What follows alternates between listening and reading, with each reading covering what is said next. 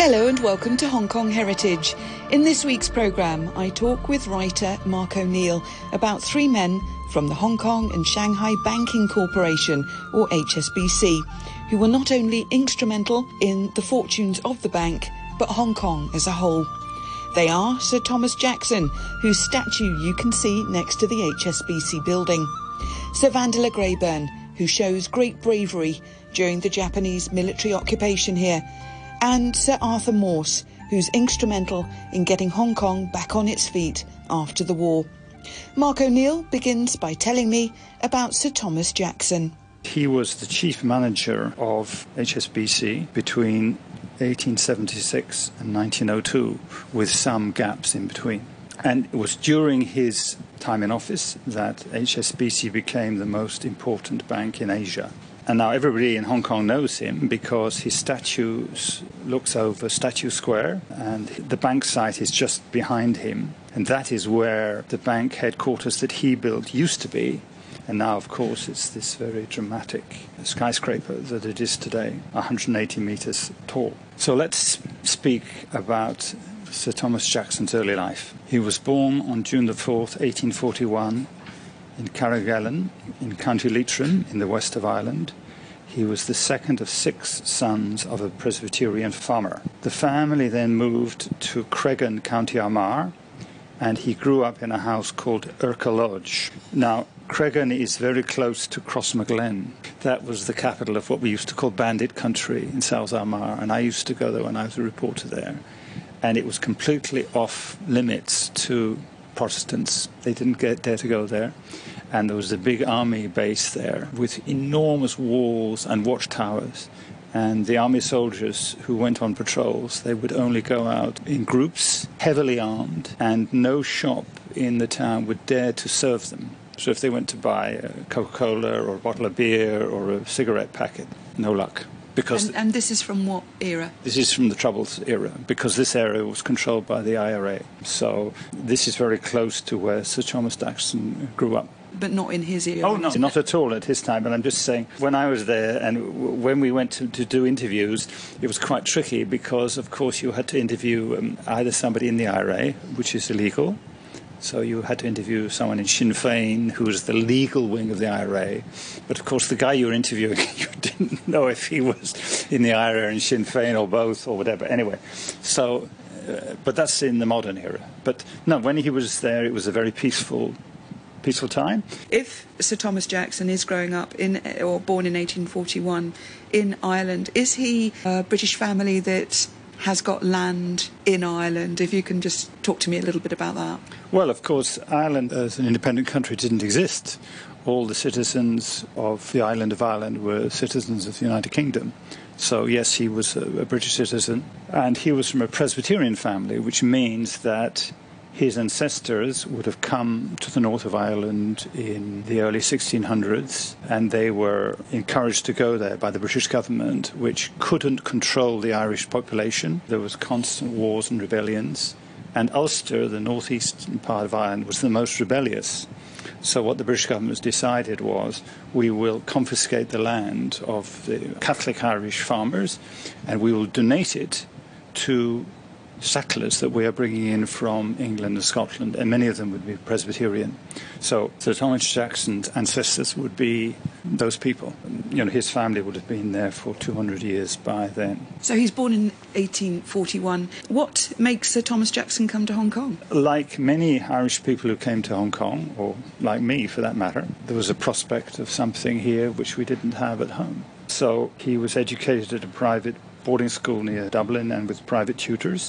1860 he joined the Belfast branch of the Bank of Ireland, and 1864, just four years later, then he moves to Hong Kong. Well, obviously he thought my prospects in the bank in Belfast are quite limited, but Hong Kong is a new frontier, so let's try. So he came here and he joined a bank called Agra and Masterman, and he worked there for two years, and then he joined HSBC in 1866. That was, was it always known as HSBC? Well, of course, it was. Its proper name is Hong Kong and Shanghai Bank.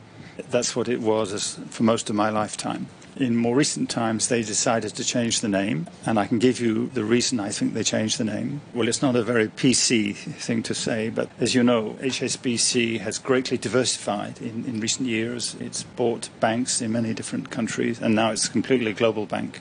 And so Hong Kong Shanghai Bank, of course, stresses its origins here and in Shanghai and in China. But they felt this was not appropriate when they were a bank headquartered in the UK with many operations in Europe, North America, and so on. So they decided to shorten it HSBC, which doesn't tell us where it came from.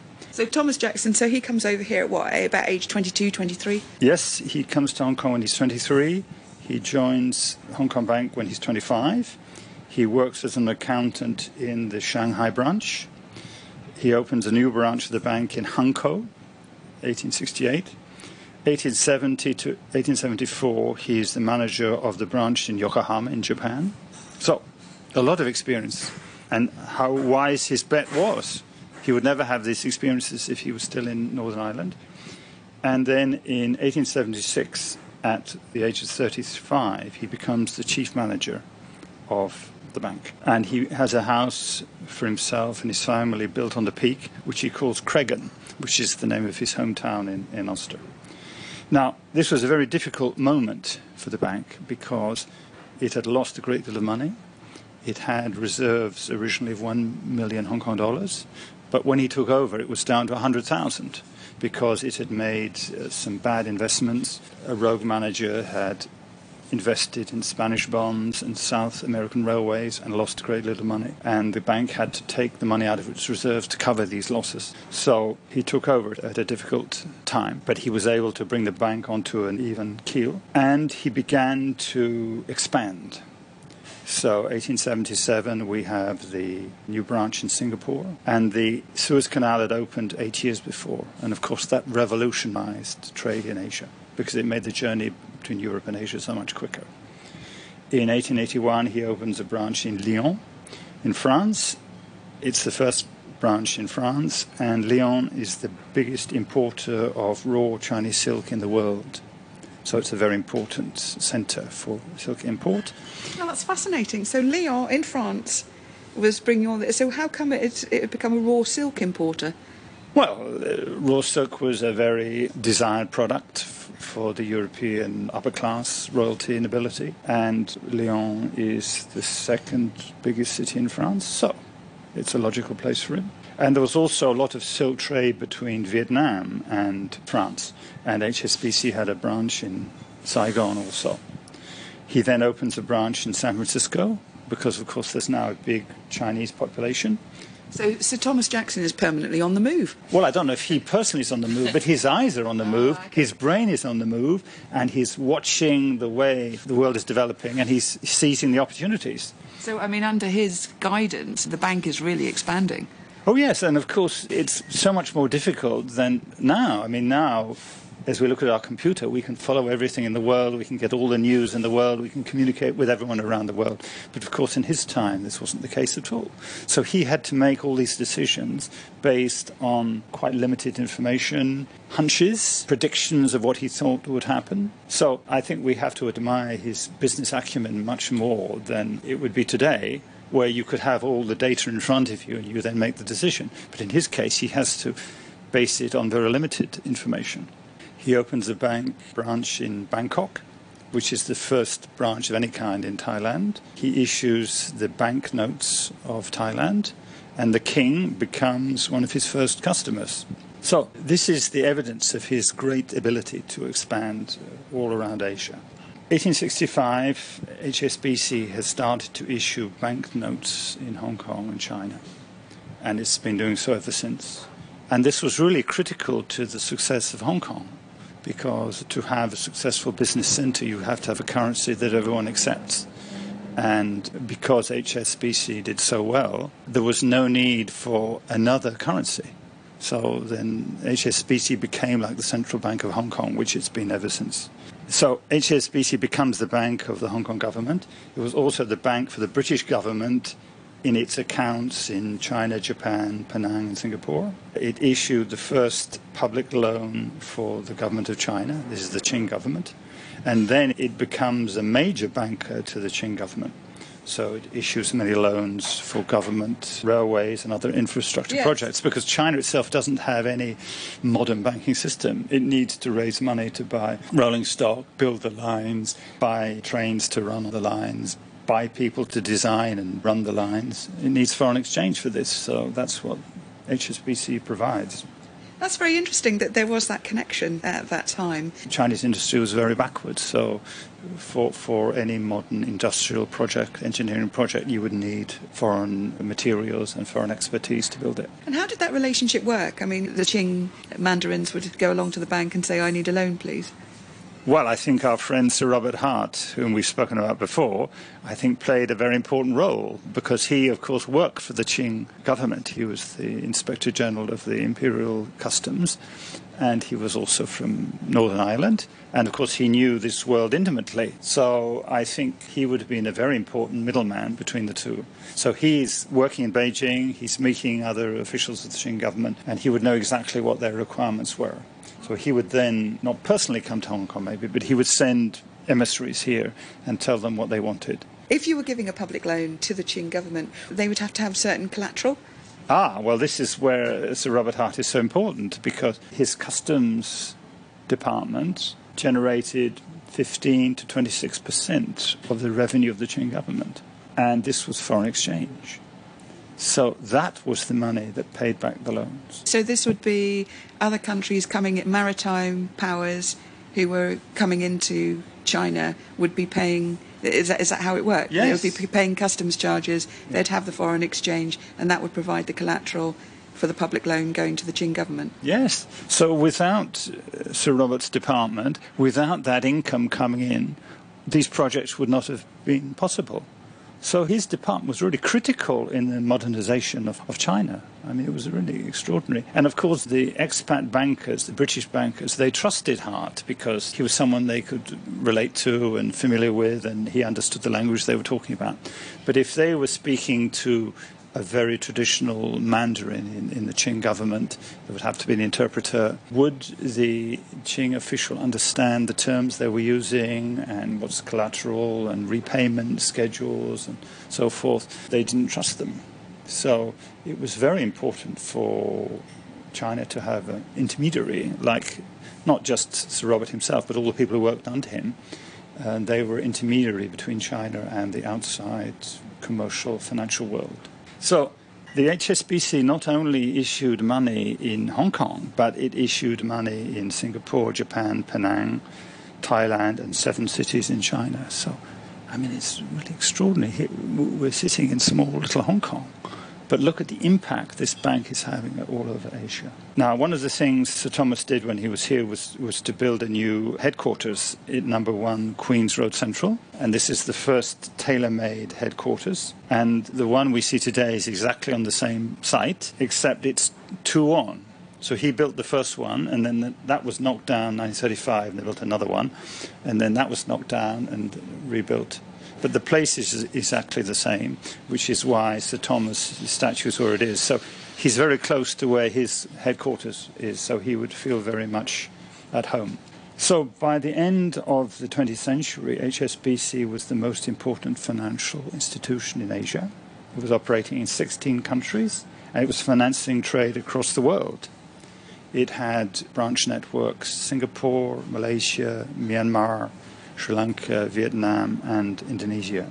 We should also speak a little about Sir Thomas personally. Now, many people who leave Ireland leave it forever. I mean, they turn their back on it. You know, it was poor, it was sectarian. I mean, for many reasons, they had bad experiences there. They, they don't want to return. But he was the opposite. Whenever he went back for leave, he would always visit Urker Lodge, where he grew up, and his sister lived there.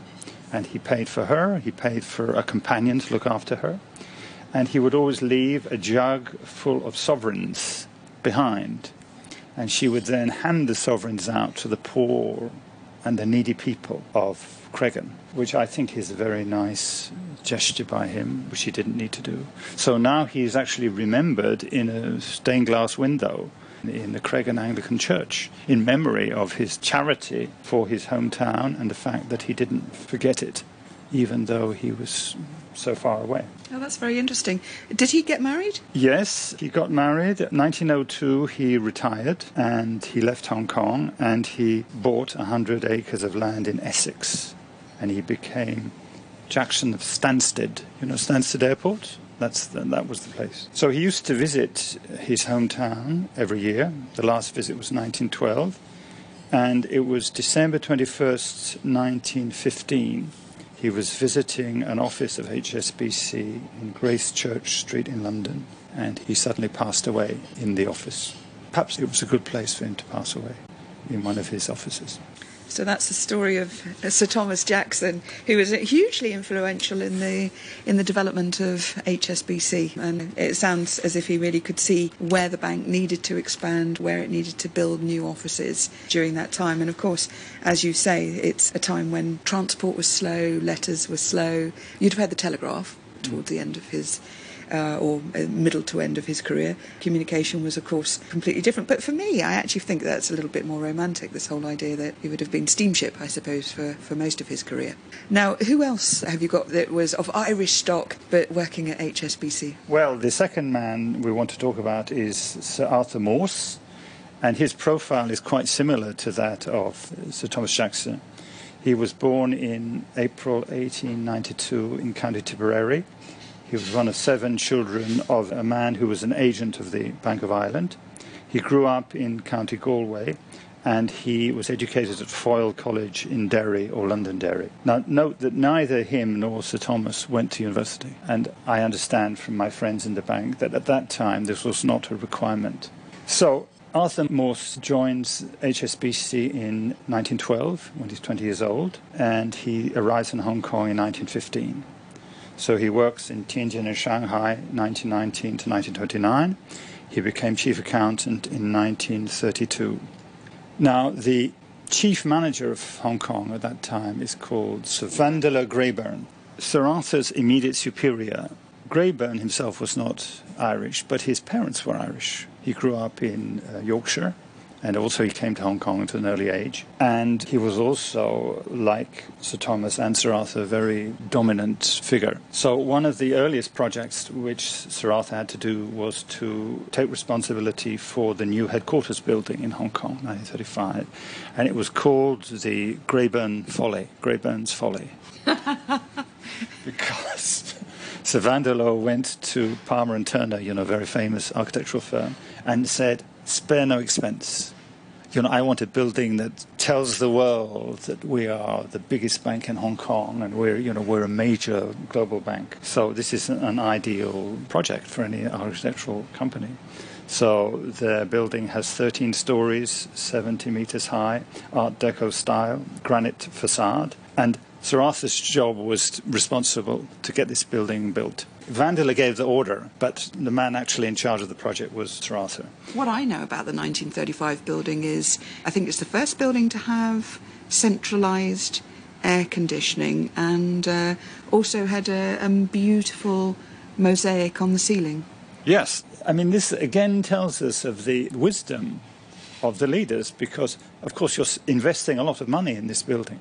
But what you're getting for it is this prestige, the size, the, the statement you're making, and it impresses everyone who looks at it, and it dominates Central for the next 50 years. So actually, the return on investment is enormous. So it opened on October 10th, 1935, and it was a landmark for the next 50 years until the new one, which was built in 1985, which is the landmark today. So now we're approaching the war. So this is where both Sir Arthur and Sir Vandeleur have played a critical role because, of course, China is already under attack by Japan.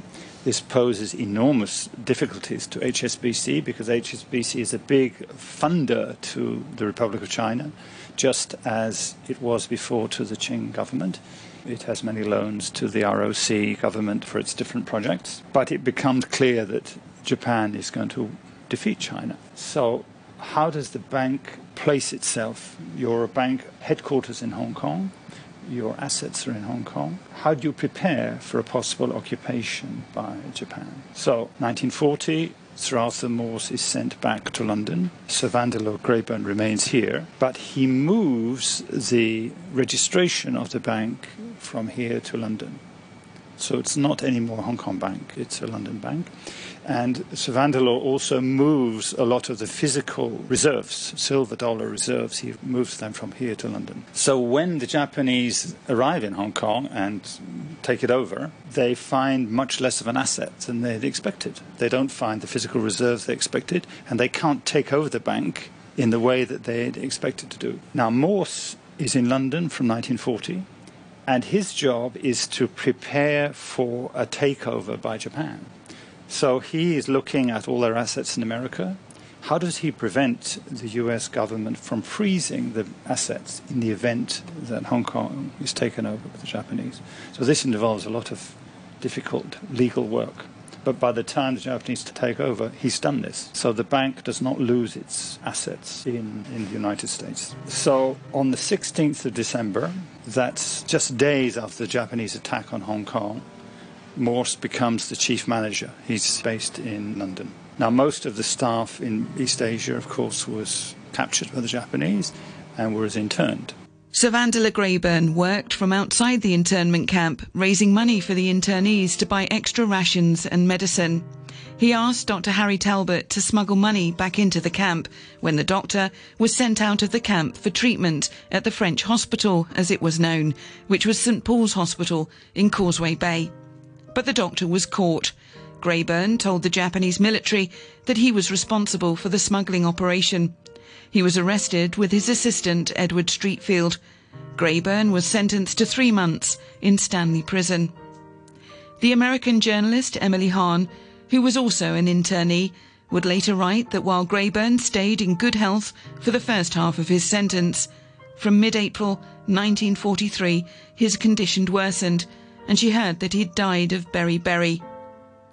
Despite the efforts of the Indian warders, he was denied a doctor Dr. Talbot, the last doctor to see him before his death, told the war crimes trial that Grayburn died of septicemia, as there were no antibacterial drugs administered that could have saved him.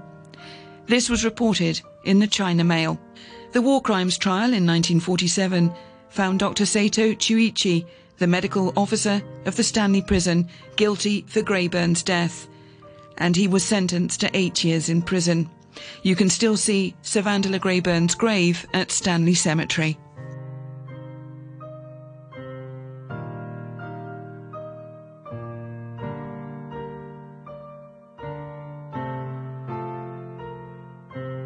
So it was on August 21st, 1943, that Sir Vandeleur Grayburn passed away in Stanley Prison.